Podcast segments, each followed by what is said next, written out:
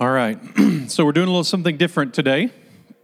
Um, today is a celebration um, of God's holy word. Um, some of you know when, when I want to say something very precisely the way I intend to say it, I, I read it directly. Um, that's I don't normally do that when I preach, but I'm going to do that for the sake of time and, and uh, specificity today. So um, next week we're diving headfirst into John 3 16, as you just heard referenced, arguably the most iconic verse in modern Christianity. Um, we are part of our celebration of God's word is to have the opportunity to give, to donate to the Gideon's ministry. Um, at the end of the service today, there'll be people at the back of the room accepting um, donations for Gideon's.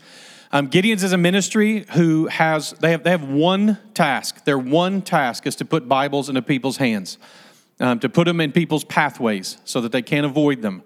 Um, every single penny, every dollar, every penny goes to purchasing Bibles and placing them. Um, and so it, this is a great place to expend resources. So if you've got some extra dollars today that you want to give to a ministry, this is a good one. Um, the investment opportunity in eternity is um, very, very high.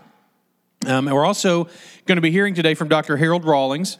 Um, given our dedication to an intense study of Scripture, this, this celebration makes sense, especially the week before doing uh, jumping into John 3.16. I love how that worked out exactly.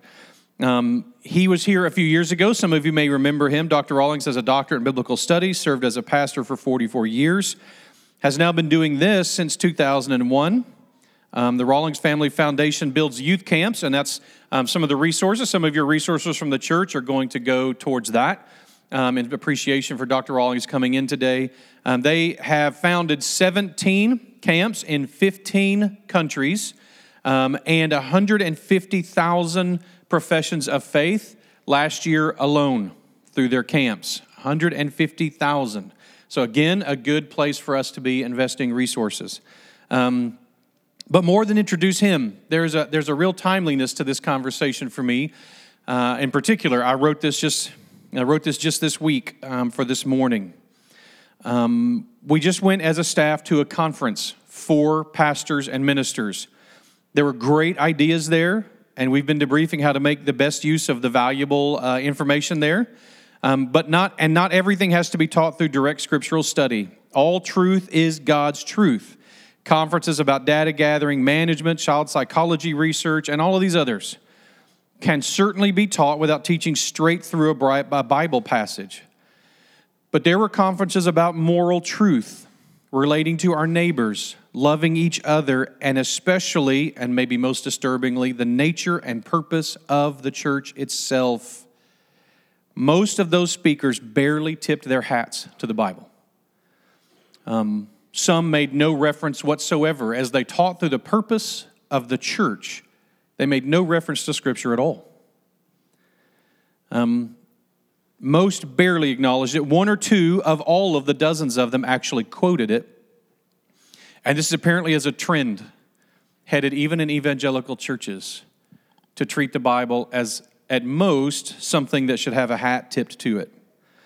Um, one, one speaker referenced that we have to learn to sit in the darkness of people's lives with them. Okay, that's, there's value in that, sure. But the truth is that a person who is in the dark is only of value to the other people in the dark if they know where the light switch is. Reaching people means reaching them for something, reaching them with something. The truth is, oh, it's beggars who can tell other beggars where the food is are valuable to the beggars. People dying for a lack of water, lost in a desert, but if you know where the spring is, this is why I believe God chose this name for us from John 4 uh, 14. But whoever drinks of the water that I give him will never be thirsty again. The water that I give him will become in him a spring of water welling up to eternal life. That's supposed to be us. We aren't special in and of ourselves. But the God who caused a spring to well up in us, he is special. He creates living water from dead stone. And this is his living, breathing word. God gave us the miracle of his word, and you're about to hear about how much of a miracle it is that we have it. No, no question. This is the root source for everybody. Listen, this is the root source of the truth that will save your marriage. This is the light that can guide us in raising our children. how to understand and go about getting help for addictions and mental illnesses or life issues, grief, fear, illness, purpose, all of it. This is the introduction to life. God's love letter to us, among many other things. This is where the bread is, beggars. This is where the water is in a dry and thirsty land where there is no water. Part of today is celebrating the good thing that God has done and giving us His Word. And Dr. Rawlings is going to come and teach us about how we got it, where we can read it in our own language as easily as that. So we pray now God will um, gift him with the right words and the right things to share today. Dr. Rawlings, thank you. Thank you. Excuse me. Thank you, Pastor. It's an honor to be here. I'm glad to be back in Texas, where I grew up. And uh, I called Texas this morning, excuse my voice, about lost it. But uh, I graduated from uh, Tyler High School back in the dark ages. Anybody here that graduated from Tyler High School before it was changed into two? Anybody? It's amazing. okay. Well, this is a young crowd, I can tell. But I am uh, delighted to be here. This is my second time, as the pastor said. I was here eight years ago. I think that was about it. I was a little younger, not as much gray, but uh, anyway, I'm, I'm happy to be here. Now, I have uh, two books. The first one I have written, and it's called Trial by Fire, which is what you will hear today, except this goes into much greater detail than what I will have the time to do in the brief amount that I have here this morning. $10 back on the table. And uh, the $10 does not go to me personally. It goes into our foundation, which the pastor talked about, and we have 17 youth camps in 15 countries. So I hope you'll take advantage of that and help us in our camping ministry. Now, this book is written by a friend of mine who is a retired attorney. He grew up in church and he had a lot of churchianity, but not Christianity.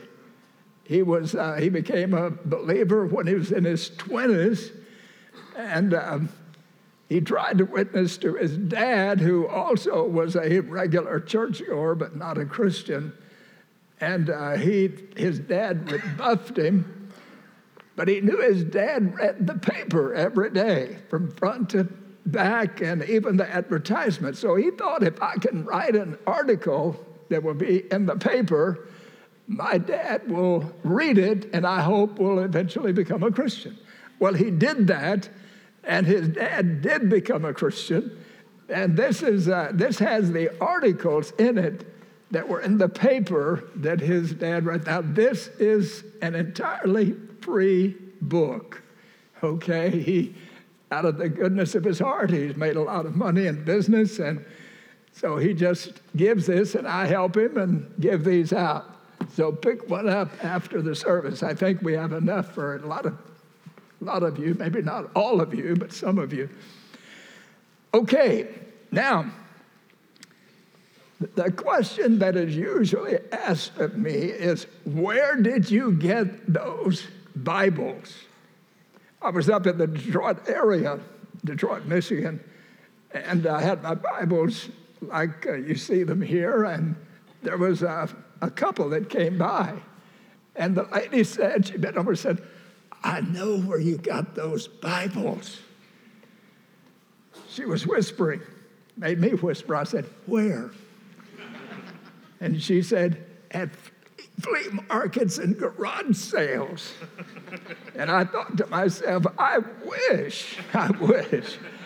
But I got them, we've been collecting for about 20 years. And they've come from auction houses in this country, in England, Scotland, and from individuals.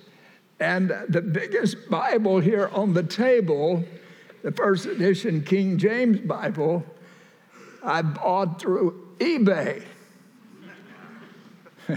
so this, this Bible over here, that's actually uh, just a portion of a Bible, which, uh, as you can see, it has no print like we're accustomed to.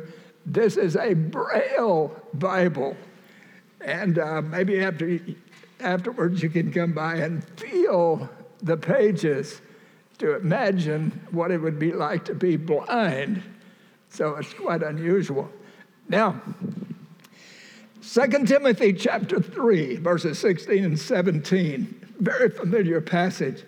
All scripture is given by inspiration of God, or it's God breathed, and it's profitable profitable for doctrine, for what it teaches, for reproof. All of us, all of us at times need to be reproved. Amen? Amen. For correction, for instruction in righteousness. Now, there's a lot of instruction today in this 21st century in unrighteousness. Would you agree? But the scripture is for instruction in righteousness, in doing right, living right, being right. And then it says, after all of these things, that the man of God might be perfect or mature, thoroughly furnished or equipped for every good work. Now, the older version, it says furnished. Furnished. We're familiar with furniture, right? Or furnishings. What would a house be that is not furnished? What is a Christian who is not furnished? Think of that. Well, you can't be furnished as a Christian if you only come to church on Sunday and open the Bible or hear the Bible, one meal a week is not sufficient. Would you agree? now, suppose you only ate one time a week. Pretty soon you'd look like a Holocaust, Holocaust survivor. No, we need more food than just once a week. That's true of the Bible, this book. And that's why I'm here today to give you a deeper appreciation for the purpose of this book we call the Holy Bible. Because if we can go all week without reading or opening the Bible, we are doing ourselves a disservice and even doing our Lord Jesus Christ a disservice. You may have seen or heard of the article that was in the GQ magazine just recently, most recent issue. And they were talking about the 20 most overrated books. The Bible was in the listing. But you know what? Didn't surprise me at all. Not at all. Why? because that's a secular, rationalistic, humanistic magazine. What could you expect? When the devil encountered Adam and Eve in the Garden of Eden, you know what he said to them? In effect, and I'm giving it a little different twist. He said to them, Hey, the Word of God is not what you think it is. The Word of God can't be trusted. Hey, look, you're intelligent. You don't need some higher being or higher power to tell you what to do. You're intelligent enough to do it yourself. Well, that's what the secular says today. You know, you don't need God. That's, uh, That's unnecessary. And so the Bible is treated today by the secular world as a book that not only should not be read, but it's dangerous. Well, the Bible is a dangerous book, right. right? Thank you for your enthusiasm. but I know you agree, this book is different. It's unlike any ordinary book, but sometimes we treat it as if it is not as important as some people say, as the preacher says, as Brother Chris says on Sunday. And so we go from week to week without opening the Bible. One of the, one of the strongest impressions on me when I was growing up as a boy was to see my mother or my father reading the Bible at home. That made such an impression on me. And it will make an impression on your children too. The Bible says that this is a profitable book, profitable for teaching, for reproof, and so forth, as I've mentioned. But uh, it's not profitable as long as it remains a closed book. Now, think of this for a moment. In England, for a thousand years, the only Bible the people in England had was a Latin Bible. When the Roman Empire fell in 476, Latin would eventually become a dead language. It remained the official language of the Roman Catholic Church, but the ordinary person did not know what the priest was doing when he read the Latin Bible. They had to depend upon the priest for everything. The Bible was not for human consumption. So that was true for a thousand years. Well, there was an Englishman who lived in the uh, 14th century by the name of John Wycliffe. John Wycliffe. John Wycliffe was a Roman Catholic priest, but his study of the Bible convinced him that there were some things in the church of which he was a part that were not in accordance with the Bible. The more he studied the Bible, the more he began to speak out about these abuses. Well, that was not taken too kindly by church authorities. In fact, they eventually kicked him out of his professorship at Oxford. And he had to retire to a little parish church in Lutterworth in the Midlands of England. I've been there and seen the church where he was the rector. It's very, just looks very much like it must have looked during Wycliffe's time. But while he was at the church, he gathered him, around himself a group of young scholars, John Purvey, Nicholas Hereford, and some others, and together they began to work on a translation of the Bible into English. It was finished in 1382. 1382. Well, you would think the church authorities would be happy about this. Bible now in English.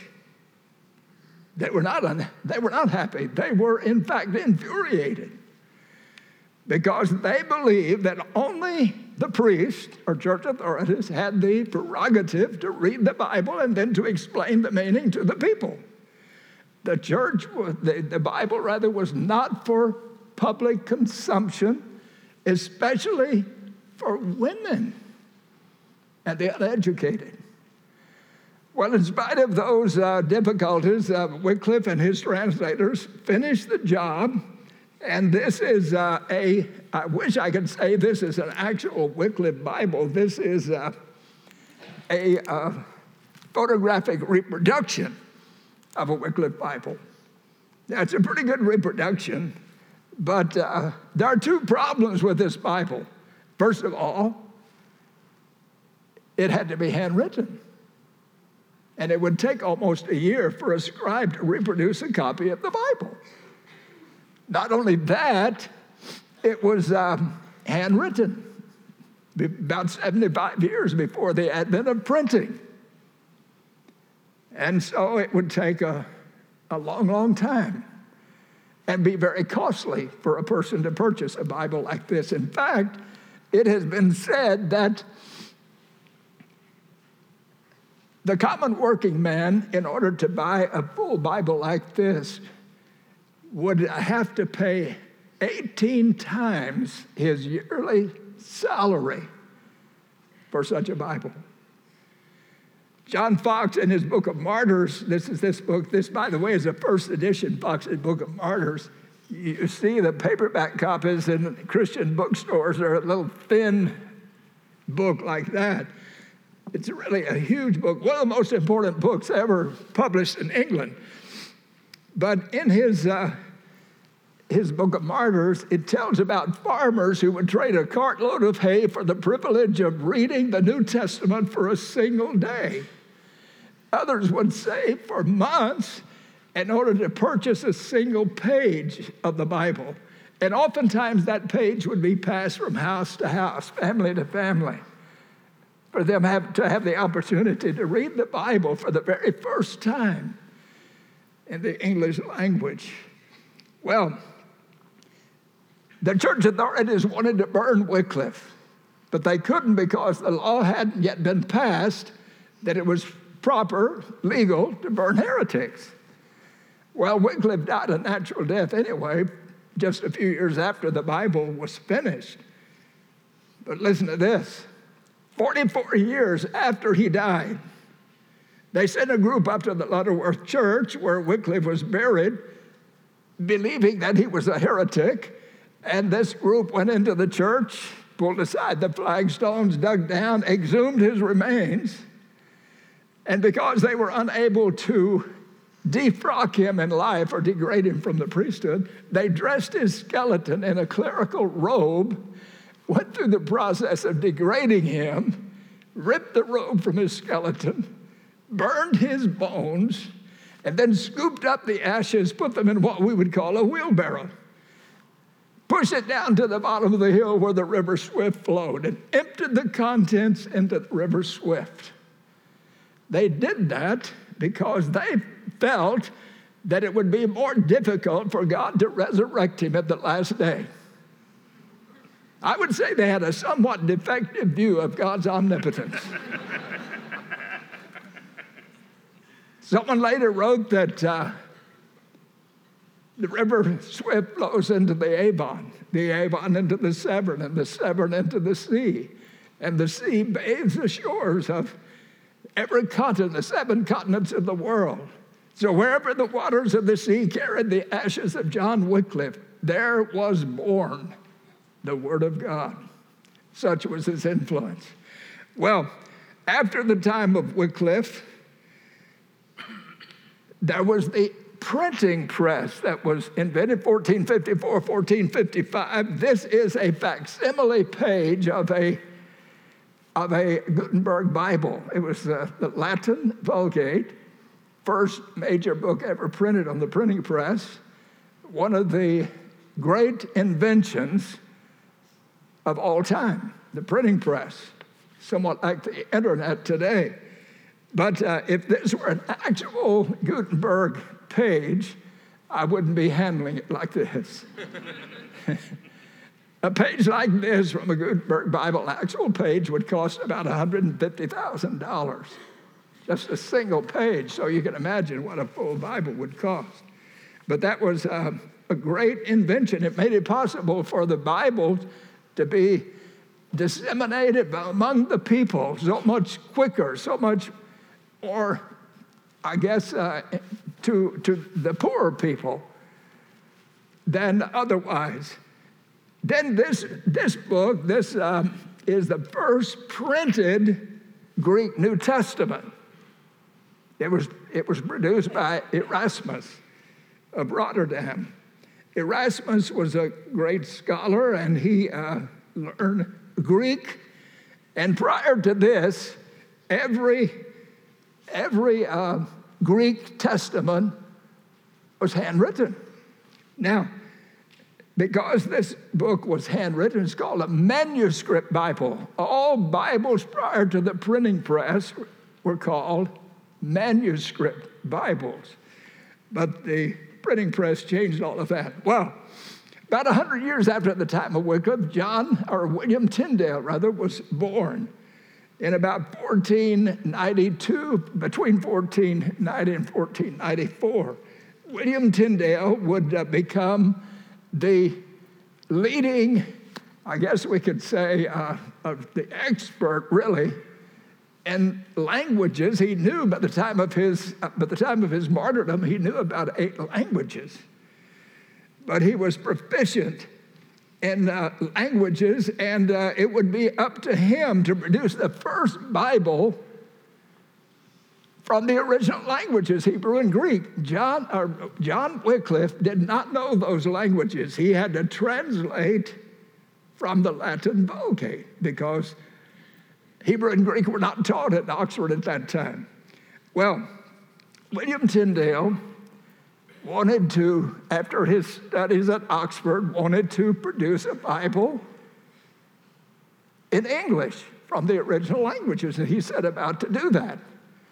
And of course, that took a lot of study, it took a lot of time. But when it came time for him to start translating, he went to the Bishop of London to ask permission to translate in England because they had made a law to the effect that if you translate a Bible in England, you had to get ecclesiastical permission to do that.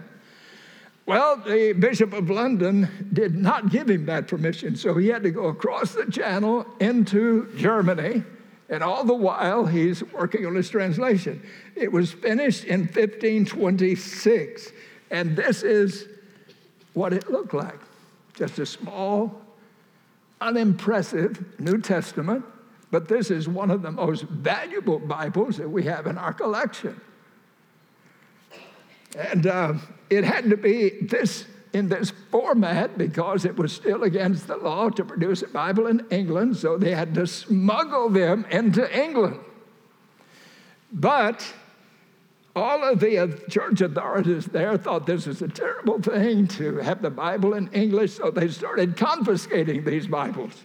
There were 3,000 of them printed in that first printing. There are only three of those first editions still left in the world today. Three.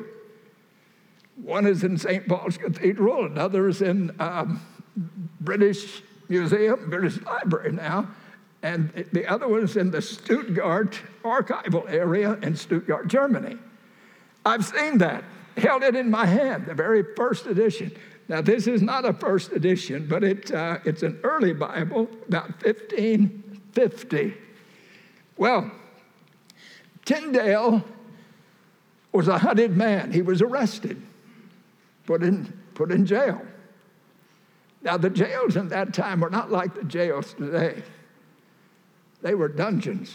They were filthy. No heat in the wintertime, no air conditioning in the summertime. You can well imagine what a, what a jail would be like. A letter was discovered that Tyndale wrote to the governor of the prisoner, prison about 100 years ago. And in that letter, Tyndale asked that he might have a warmer cap, for I suffer greatly from a cold and have a perpetual cough. A warmer coat also, for what I have is very thin, cloth with which to patch my leggings, and my woolen shirt, for my clothes are all worn out. And I asked that I might be allowed to have a lamp in the evening, for it is wearisome sitting alone in the dark. Then he asked that he might have his Hebrew grammar and so forth. Now, we don't know whether those requests were granted, but we do know that Tyndale was brought to trial. He was convicted of being a heretic and sentenced to be burned at the stake. The day, October the 6th, when they took him to be burned, 1536, they strapped his body to a pole by chains. And uh, just before they burned him, They tightened a rope that was twisted around his neck and strangled him before he was burned. But his last word was this Lord, open the King of England's eyes. He meant Henry VIII. But Henry VIII detested Tyndale. He could have saved him from burning. But Henry VIII's second wife, Anne Boleyn, was raised by evangelicals in France. She loved the scriptures, read the Bible frequently, and she wanted the Bible to be distributed to the people. But the Catholic authorities hated her, believing that she was responsible for the English Reformation more so than anyone else, Anne Boleyn. They called her the Martin Luther of England. And they began to pass all kinds of malicious rumors about her sexual indiscretions. Henry believed them. They were not true. But she was put in the tower, and eventually she was beheaded. But uh, Tyndale, though he suffered martyrdom, there were others that were taking up his mission. And that was Miles Coverdale who produced this Bible using Tyndale's New Testament, and he, but he was not the scholar that, that Tyndale was. And uh, he did not know Hebrew and Greek that well, and he had to use Luther's Old Testament, German Old Testament, to translate into English. But that's a very important Bible. It's the first complete printed English Bible. This Bible came two years later. It's called the Matthew's Bible produced by John Rogers, another assistant of Tyndale's. He used all of Tyndale's New Testament, all that Tyndale finished of the Old Testament, which he finished about half of the Old Testament. And then uh, John Rogers was the first of some 300 people during the reign of Queen Mary, Bloody Mary, she's known, when she came to the throne, and I'll talk about that in just a minute. But uh, Two years later, this Bible appeared. It's called the Great Bible. Wonder why they call it great? Well, it was the first, the biggest Bible ever produced in England at that time. So they call it the Great Bible. Guess who authorized this? Henry VIII. You remember Tyndale's prayer, Lord, open the King of England's eyes? Well, he did. You see, our prayers aren't immediately answered sometimes. We just have to be patient. And uh, Henry VIII's eyes were open. And by the way, they mandated that one of these Bibles be in every parish church in England. The church had to purchase the Bible. Before that, it was against the law to have one of these Bibles in an English church. But now it's against the law not to have a Bible in the church. Because some of the Bibles were being stolen. I don't know if they had Baptists in those days, but just kidding. they had to chain the Bible to the podium to keep it from being stolen. So they called it the chain Bible as well as the Great Bible. Then, uh, when Henry VIII died, his son Edward VI became the king. What time am I supposed to finish here? Huh? Okay. Excuse me. this Bible, when, when uh, Henry VIII died, his son Edward VI became the king. He was only nine years old when he became the king. He was the son of Henry VIII and his his third wife, Jane Seymour.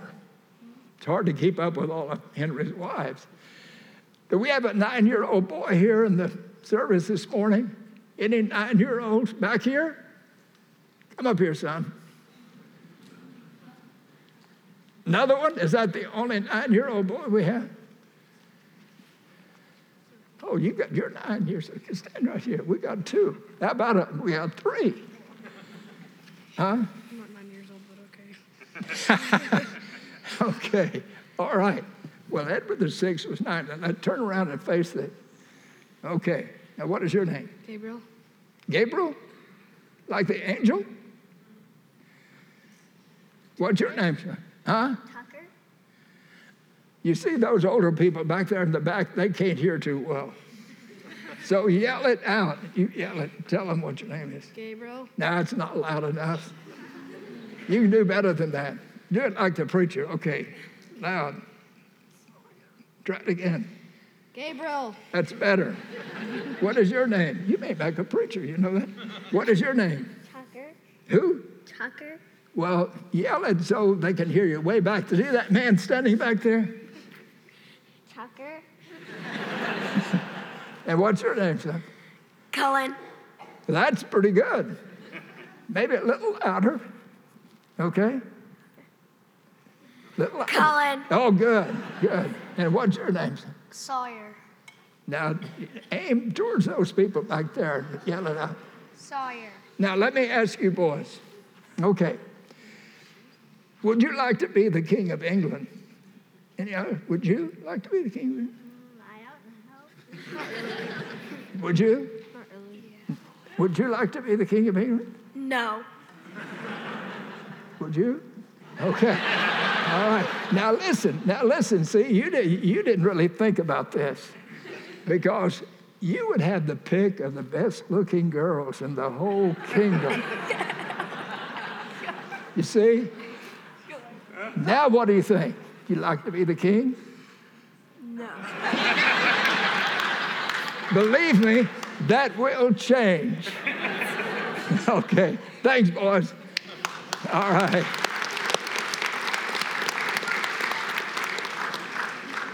Edward VI was, as I say, very young, nine years old, but all of his advisors were Protestant. He was Protestant. So during the brief reign of Edward VI, six years, the Bible was freely distributed. But when he died at an early age, Mary, the daughter of Henry VIII and his first wife, Catherine of Aragon, devout, devout Catholic, she wanted to take England back under the Pope. Henry had broken with the Pope in 1534, made himself the head of the English church, and every monarch since that time, including Elizabeth II nowadays, is the head of the English church. And they, they call the, the monarch the defender of the faith, the faith. Charles, Prince of Wales, whom I don't have a whole lot of respect for, has said that he is not, when he becomes the king, if he becomes the king, is not going to be the defender of the faith. He said, I'll be the defender of, of faith, but not of the faith.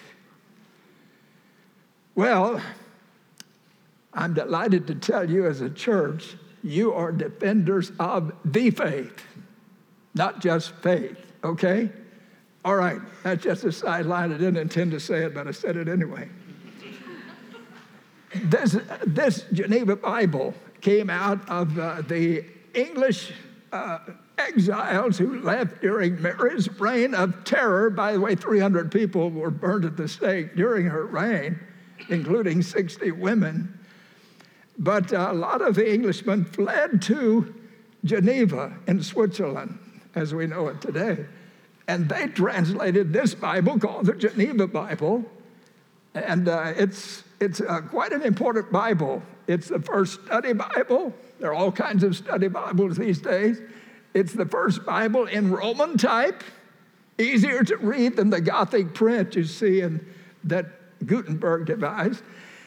Then it is the first English Bible that had numbered verses. Numbered verses. Every English Bible now has numbered verses, but these earlier Bibles, when you take a closer look, you'll see that they do not have numbered verses. Well, this, was, uh, this became the favorite Bible in England for almost 100 years.